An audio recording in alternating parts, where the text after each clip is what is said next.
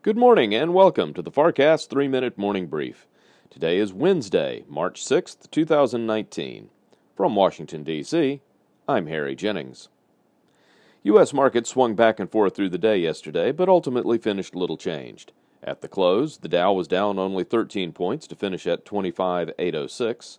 The S&P 500 slid 3 points, closing at 2789, and the Nasdaq was off 1 point at 7576.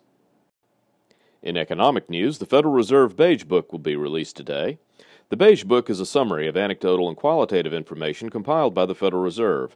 The surveys and interviews about the state of the economy and sentiment of bankers, business owners, and economists are closely examined for a picture of the trajectory of the economy and a guide for potential policy changes of the Fed. The next Federal Open Reserve Market Committee meeting is in two weeks. Overseas markets in Asia were mixed today. Japan's Nikkei dropped six tenths of a percent, while Hong Kong's HSI gained one quarter of a percent. It was another strong showing for mainland China markets, with the Shanghai adding over one and a half percent. European markets at midday are mixed. The All Europe Stock 600 is unchanged after spending much of the morning slightly in the red.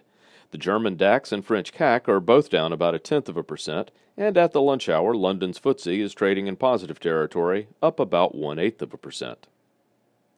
In commodities this morning, oil is down, with the West Texas Intermediate benchmark off 43 cents from yesterday's final settlement, now trading at $56.13 per barrel.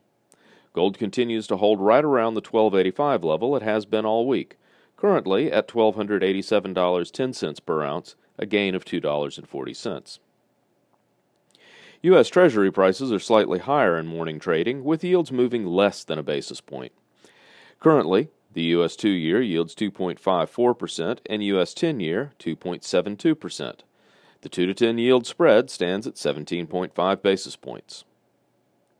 U.S. futures are trading slightly lower this morning. As of 6:30 a.m., the Dow Industrials and S&P 500 both have implied opens down a tenth of a percent from yesterday's close. Nasdaq futures indicate it will open in line with Tuesday's close.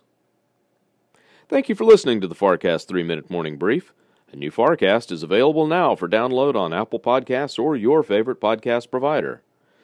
Michael welcomes Jim Iuorio to tell why he thinks the market has another leg up and what news the market needs to make it happen. Dan Mahaffee helps us wade through foreign affairs news, plus has some insight into the early stages of the 2020 presidential race.